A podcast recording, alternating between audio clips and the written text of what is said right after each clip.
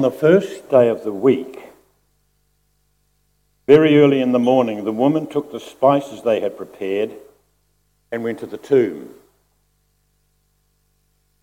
What happened to the spices? More importantly, what happened to my overheads this morning?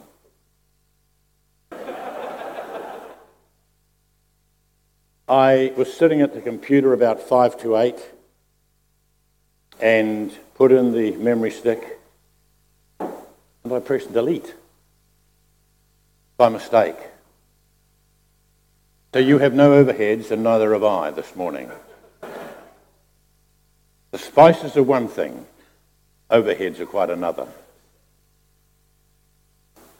I wonder if we could read, though, from 1 Corinthians 15. And while you're turning to it, I want to tell you I have a passionate love for landscape photography. And one of my favourite things to photograph is sunrise. And today we celebrate sunrise.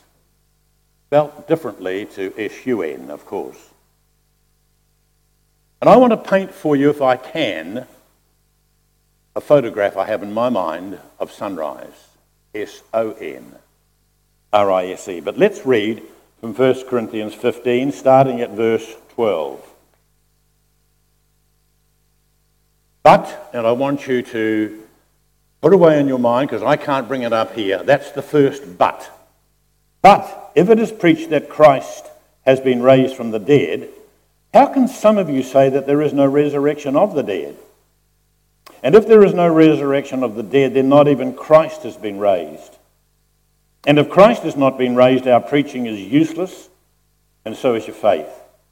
More than that, we are then found to be false witnesses about God, for we have not for we have testified about God that he raised Christ from the dead. But he did not raise him in fact, but if he did but, but he did not raise him if in fact the dead are not raised. For if the dead are not raised, then Christ has not been raised either. And if Christ has not been raised, your faith is futile. You are still in your sin. Then those who have fallen asleep in Christ are lost. If only for this life we have hope in Christ, we are to be pitied more than all men. That's the end of the first but. Now we come to the second but. But Christ has indeed been raised from the dead, the first fruits of those who have fallen asleep. For since Christ, for since death came through a man, the resurrection of the dead comes also through a man. For as in Adam all die, so in Christ all will be made alive, but each in his own turn. Christ the firstfruits, then when he comes, those who belong to him. Then the end will come, when he hands over the kingdom to God the Father, after he has destroyed all dominion, authority, and power for he must reign until he has put all enemies under his feet. The last enemy to be destroyed is death, for he has put everything under his feet. Now, when we say that everything has been put under his feet, it is clear that this does not include God himself, who put everything under Christ. When he has done this, then the Son himself will be made subject to him, who put everything under him, so that God may be all in all.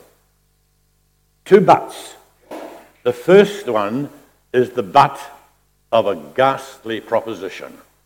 The second is the butt of a glorious reality.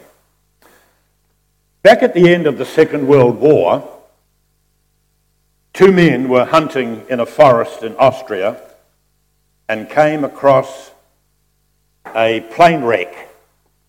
And they fossicked through the plane wreck and they found an old battered suitcase, and inside was 60 notebooks.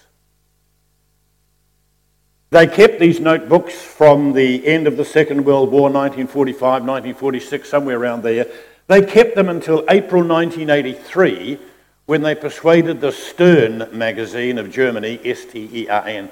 This magazine purchased 60, those 60 booklets because they were the diaries of the life story of Adolf Hitler written in his own handwriting.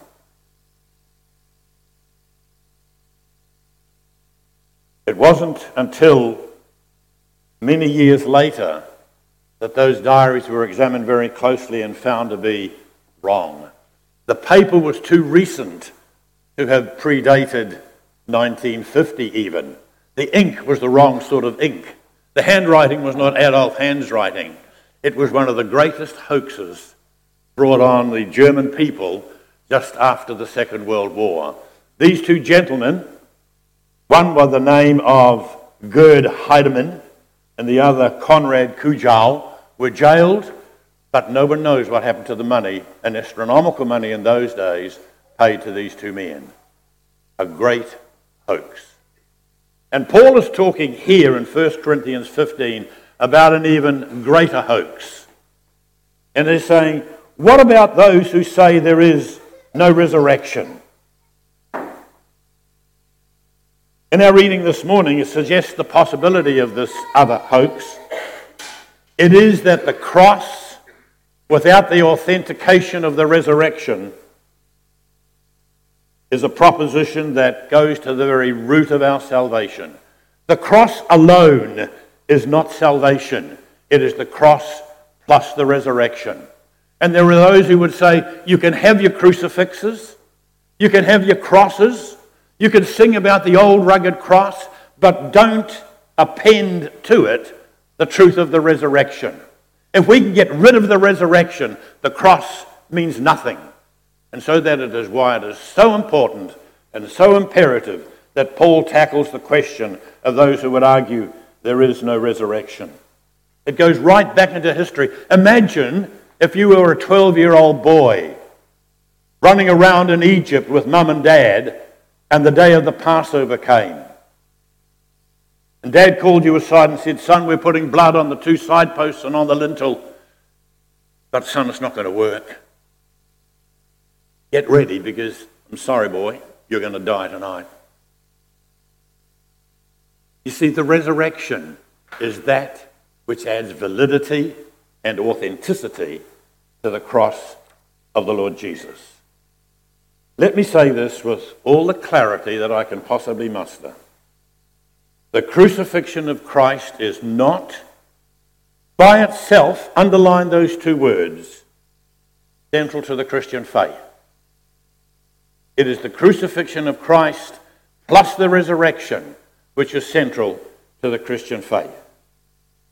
I want to make the point that while it is a crucial aspect of our faith, the crucifixion was in vain unless Christ rose from his borrowed grave. It was the resurrection of Christ that validated his death. And the resurrection of Christ is not just a nice postscript to a ghastly story.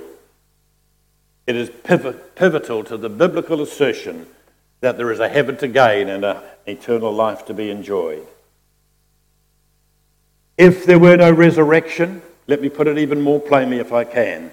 If there is no resurrection, the three men who hung on three crosses on the top of that rocky knoll 2,000 years ago were equally impotent if it weren't for the resurrection. Christ's death would have been no more powerful, no more essential to our Christian faith were it not for the fact that it was validated by an empty tomb and a stone that was rolled away. The resurrection is that important. I just want to touch, though, on three consequences that flow from this ghastly proposition that there is no resurrection. But there are some who argue that vociferously, strongly in our world today. And the first is the futility of faith.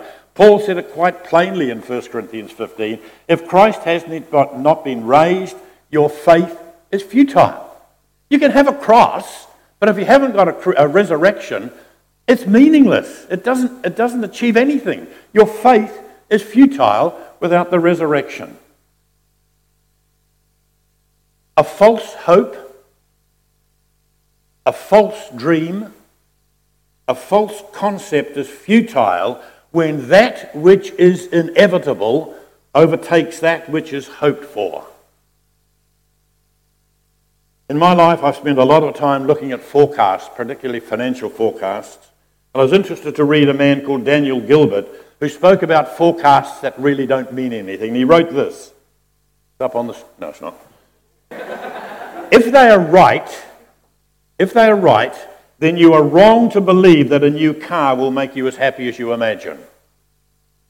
You are wrong to believe that a new kitchen will make you content for as long as you can imagine. You're even wrong to believe that a cheeseburger you order in a restaurant will definitely hit the spot. That's because when it comes to predictions, exactly how you will feel in the future, you will most likely be wrong. How depressing.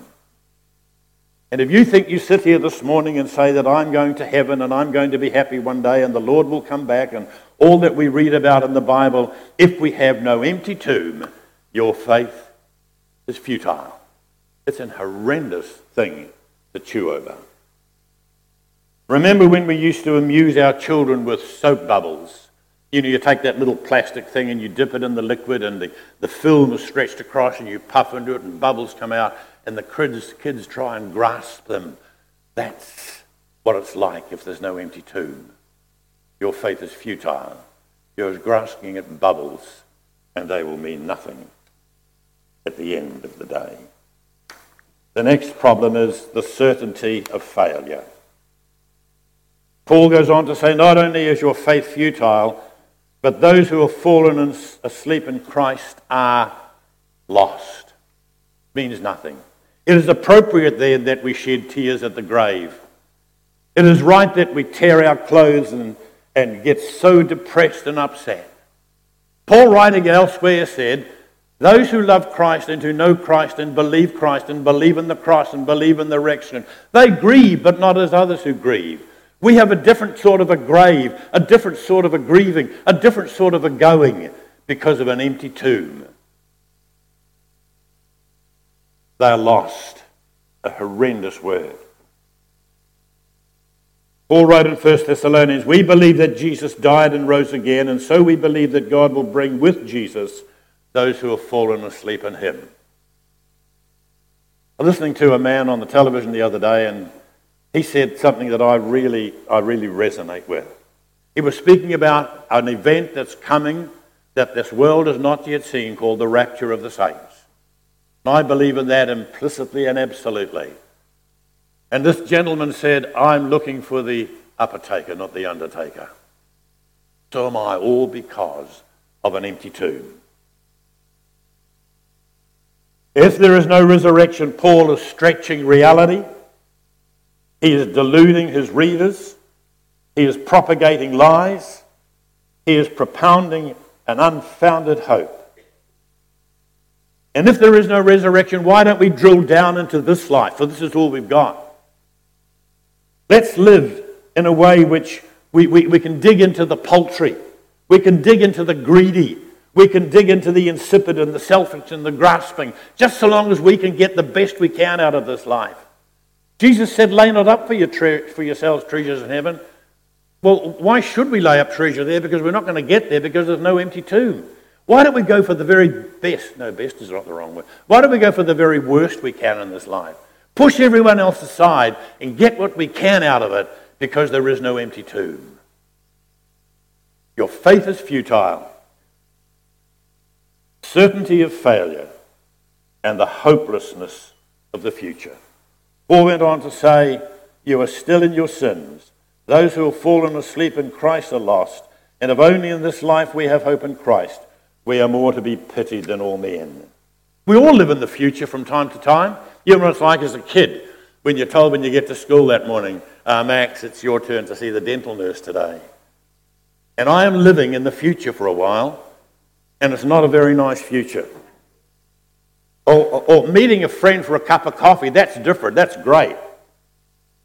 Or, or, or having to go to court over a speeding fine, that's not so wonderful. Or attending an upcoming wedding. We often and often and often we live in the future. You've got plans for this afternoon, I suspect. The anticipated moods of the future will always impact to a lesser or greater degree the moods of today. Paul is asserting here that if there is no resurrection, we've hitched our wagon to the wrong star. It's all over. There's nothing worth going for. So that's the first but, and I don't want to dwell too much on that first but. no future, all is hopeless, our faith is futile. I want to switch across though to the second but. But, verse 20, Christ has indeed been raised from the dead. And I want to touch on three little things here. The first is what is then declared? Paul is simply stating Christ has been raised from the dead. Great, Paul, but where's your evidence? I've stood in court many times and had to give evidence. I remember the first time I was very, very nervous. I was only a young investigator at the time, and I had done an investigation of a taxpayer, and it came to court, and I had to go to court, and I, I was terrified. You know what? Have you have you been in court? No, I was terrified. And I remember getting to court that day, and the solicitor acting for the IRD came out, and he sat with me and encouraged me and stroked me and told me everything would be all right. And I got to court, and then eventually uh, uh, uh, the, uh, the, the, prosecutor calls for Max Carr, and I went up the front there. My legs would hardly hold me up. And I, and I stood there, and he asked me one question. And do you know what I said? I said, yes. That's all I said. He said, I have no further questions for this, uh, for this witness. That was all I had. But I was so nervous, I had to say yes in a court. It's awful to stand in court. So, Paul, where's your evidence? And normally in court, you look for all sorts of evidence. You look for eyewitness evidence, fingerprint evidence, documentary evidence, scientific evidence, medical evidence, factual evidence, circumstantial evidence, etc., etc., etc. And they will go to all sorts of lengths to bring all this together so they can say guilty as charged. I want to touch on two. I want to touch on eyewitness evidence. You read in the Bible that Jesus appeared to Peter Twice he appeared to Mary Magdalene, he appeared to that other Mary, he appeared to Thomas, he appeared again to some of them, he appeared to up 500 at once. And there was a lot of people that Jesus appeared to during or just after his resurrection. And I got interested in this idea of these 500. I wonder if they stood in court and had to give evidence as to what they saw. Excuse me, could you explain what you saw? Yeah, I saw Jesus. Next one. That's number one. Next, number two. What did you see? I saw Jesus. Number three. What did you see? I saw Jesus. How long would it take? A man called Lee Strobel, who's written a book, The Case for Christ, and by the way, it's on on Shine tonight at 8.05 if you want to watch it. An amazing book. Lee Strobel was a legal training. He's a, he's a um, reporter, but with a legal bent. And in his book, he wrote this. This is not on the screen. Without question, the amount of testimony and corroboration of Jesus' post resurrection appearances is staggering. He's talking now about all these people who've seen Jesus. He said it's staggering. To put it into perspective, now please wake up and listen to this and get it into your head. If you were to call each one of the witnesses to a court of law to be cross examined for just 15 minutes each, right? Eh? So you've got them there and you're starting, it's not just yes and I'm standing down. If you're cross examined for 15 minutes, what were you wearing? Did you have your spectacles on? Was it light? Was it dark? Was it day? Was it night?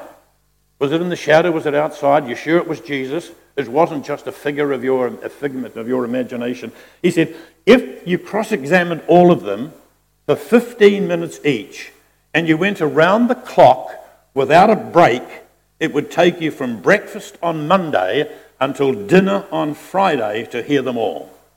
And after listening to 129 straight hours of eyewitness testimony, who would possibly walk away unconvinced? So he's gone into the 500 and all the rest, divided them to quarter hour bits, stretched them out. It would take from breakfast Monday to dinner Friday to have them all cross examination, cross examined. And who in the court would therefore say, no, no, it didn't happen? fingerprint evidence. In September 1910, a man called Clarence Hiller, living in Chicago, had just finished painting the casements around the windows around his house. 1910, a long time ago. He went to bed that night, heard a, heard a noise downstairs, went downstairs and saw one of the casements had been broken in. Found a man inside, a fight ensued, and uh, what was his name? I called him. And Clarence Hiller was murdered. A knife was put into his belly and he died. The police found a guy down the road. He had a knife on his hand. He had blood on his shirt. They arrested him. He said, It wasn't me. I fell out of the bus or fell out of something. But then they went back to the house where, the, where Clarence had just been painting the casements and they found fingerprints all over the wet paint. And that's the first time in legal history that fingerprints were admitted as evidence because it was proven just before then that every one of us has a different sort of a fingerprint. So there was a fingerprint on the casement, and there were five fingers that had that same fingerprint, and he was convicted and he was hung. So, what's it got to do with the crucifixion of the Lord Jesus? Well, there are many fingerprints throughout the Gospels as to what Christ would do. You go back into the Old Testaments and you read time and time and time again that the Messiah coming would do this and do that, and it was fulfilled. It is the fulfillment of prophecy, which is the fingerprint industry. Let me give you an absolutely absurd example. Have you heard of the Rugby Almanac? Anybody heard of the Rugby Almanac? Yeah, it's a, it's a magazine that New Zealand, mad, mad New Zealand rugby followers have. It's a little thing. It was first published in 1935. Because this is an absurd example, I'm taking you back to 1892, right? Because back there, the Rugby Almanac, which didn't exist back then, the Rugby Almanac prophesied that the New Zealand All Black rugby team would reach its pinnacle of power in the beginning of the 21st century and that there was going to be a Rugby World Cup in Japan in, uh, what year? What month? What day? What month? September of that year. All right, that was the prophecy in this Rugby Almanac back in 1892. Then it went on to prophesy that they would only win by the appointment of a super coach.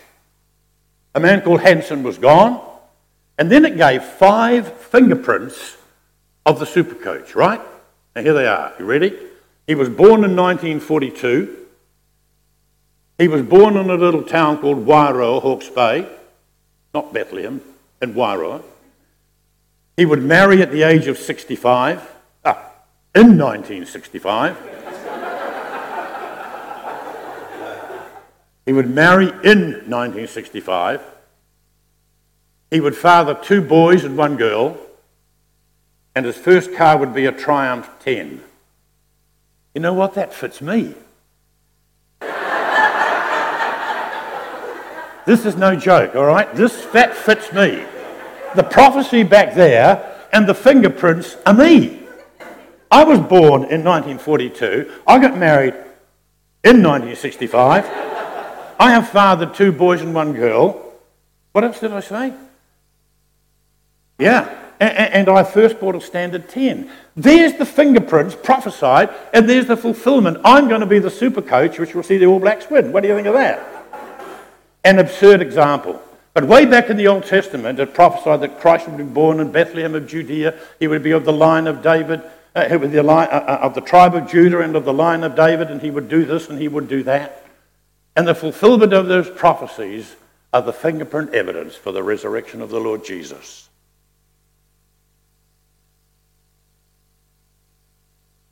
If you take all those prophecies, it would absolutely blow you away. But going back to that absurd example, people could argue, well, that's all very well, Max. You were born in 1942, but when you grew up a little bit and read this prophecy in the Rugby Almanac, you could have manufactured some of the events that followed to fit the, fit, the fingerprint. You could have decided you would marry in 1965, and though girls threw themselves at you, you put them off until you got Ruth's not very well today. She's home in bed. you know, he put them off and you got married in 1965. But, and you also decided, yeah, I read in the almanac they'd have to have a standard 10 as his first car, so I made sure I bought a standard 10. So there is some of that evidence you could manipulate. But I could not have manipulated I would be born in Wairoa. I could not have manipulated other events. And when you go to the situation of Christ and the predictions that came there, people say, yeah, Jesus read the Old Testament prophets and he knew that he would ride into Jerusalem on the back of a, of a donkey. So he got a donkey and got onto the back of the donkey and rode into Jerusalem. Yeah, easy to fulfill those. But Jesus couldn't control that he would be born of a virgin, that he would be born in Bethlehem. He couldn't control that Judas would go. Jesus didn't go to Judas and say, Judas, when are you're going to betray me, I reckon I'm worth 30 pieces of silver, okay? Jesus couldn't have predicted those things. And so the fingerprint evidence, when you go through the Word of God, of the prophecies made by Old Testament prophets, time without number, and fulfilled by Christ, are absolutely astronomical. Now, I'm not a mathematician, but if you are going to fulfill a prophecy one on one, there's a one on one chance you'll get there, all right? One on two, it gets bigger, and that's when I get stuck because I don't know how to do that. One on three, one on four, one on five. One on, one on eight predictions. I typed into Google the other day, how do you predict what will happen? And it came back that if you can fulfill eight detailed prophecies and get them right to the very letter, the figure is one followed by 17 zeros. It put it another way. It said if you took a, a bucket load or a truck load or a, something load of silver coins and dumped them on the state of Texas to a depth of three feet and painted just one of them and sent someone in there blindfolded to find it, that's about as close as you'll get. But Christ fulfilled at least 68 prophecies of the Old Testament. He is risen indeed. He is alive. We have not hitched our wagon to the wrong star. So that is what is declared. Paul then goes on, what is it determined? He says in verses 21 and 23 Since death came through a man, the resurrection of the dead also came through a man. For as in Adam all die, but so in Christ will all be made alive. I am going to live in heaven with Christ because of the resurrection. I too am looking for the upper taker, not the undertaker. Death stalks each of us, and particularly when you get over a certain age, which has got a naught and a seven in it somewhere, when you get over there and every time you feel a pain, you say, uh oh, what's that? Where's that? What's this? Is this the start? I am looking forward to the return of Christ. I am looking forward to seeing him in his glory. I am looking back at the cross of Calvary and at the empty tomb. Those two are so linked, intrinsically linked, that I am certain of the fact that I shall one day live with him. I don't know whether you've ever heard of a man called Vujicic. Oh my goodness, how do you pronounce that? Nick Vujicic. Have you ever heard of him? You may have seen him on your television. He's a man with no arms and no legs. Do you remember him? And he's got sort of stubby little limbs here with two toes on one limb. He has been born with, there's some doctors here, so I hope I get it right. He's been born with tetraamelia syndrome, which means you don't have any limbs. He is a Christian evangelist. He was born in Melbourne, Australia in 1982 to Serbian immigrants. According to his autobiography, his mother refused to see him or hold him when the nurse held him in front of her, but she and her husband eventually accepted the condition and understood it as God's plan for their son. He has learned, have you seen the picture, no arms, and just, he has learned with those two toes to throw a tennis ball, to play drum pedals, to get a glass of water, to comb his hair, brush his teeth, answer the phone, shave. In particular, he can play golf, he can swim, and he can skydive. During his second, secondary school, he was elected captain of the MacGregor State in Queensland and worked with the Student Council on fundraising and later founded a non profit organisation called Life Without Limbs. But he wrote this I was never crippled. I was never crippled until I lost hope. Believe me, the loss of hope is far worse than the loss of limbs. If there is no empty tomb, we've lost hope. If there is an empty tomb, hope is alive and well. Lastly, I want to talk about what is then destroyed. We read in verses 24 to 28 Then the end will come.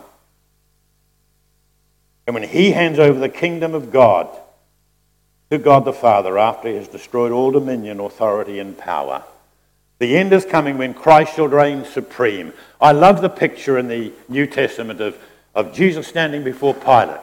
And Pilate makes a charge at Jesus, and Pilate says, Aren't you going to answer me? And Jesus didn't answer him. And Pilate said, Don't you know I've got authority to not only to crucify you, put you to death? And Jesus says, You have no authority over me except to be given you from above. Pilate, do you know you have another appointment with Jesus? Do you know, Pilate, that one day you will stand before him again and Jesus will then do the sentencing, not you? I've written this down as I was sitting down here just a moment ago. The empty tomb is the crucible of hope. The stone rolled away is the full stop of all the schemes of hell. The gaping tomb left a gaping vacuum in the theories of those who say there is no resurrection. Christ is coming back. He shall return. He is going to, Christ is going to put aside all authority, all power, and he shall eventually give all power to the Father so that, Christ, so that God may be all and in all. I tell you as I stand here most sincerely, Christ is coming back. I don't know whether you have ever accepted that the cross of Jesus is where your sin was dealt with. If you have never faced that fact and want to talk about it, I'm going to stay down behind here afterwards. And if you want to talk about on this sunrise morning, when Christ rose from the dead and that stone was rolled away and the spices that the ladies brought were just dashed and were useless and worthless, I tell you, if you want to talk about that, please come and talk to me. Christ has dealt with your sin. Christ has dealt with your shame. And it is time you face the reality of not only a cross, but beyond that, the empty tomb. Let's pray together.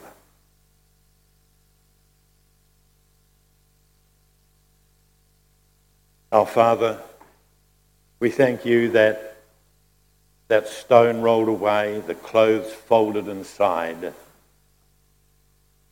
are not just a lovely story at the end of a ghastly story but rather adds credibility and validity to the death of the Lord Jesus.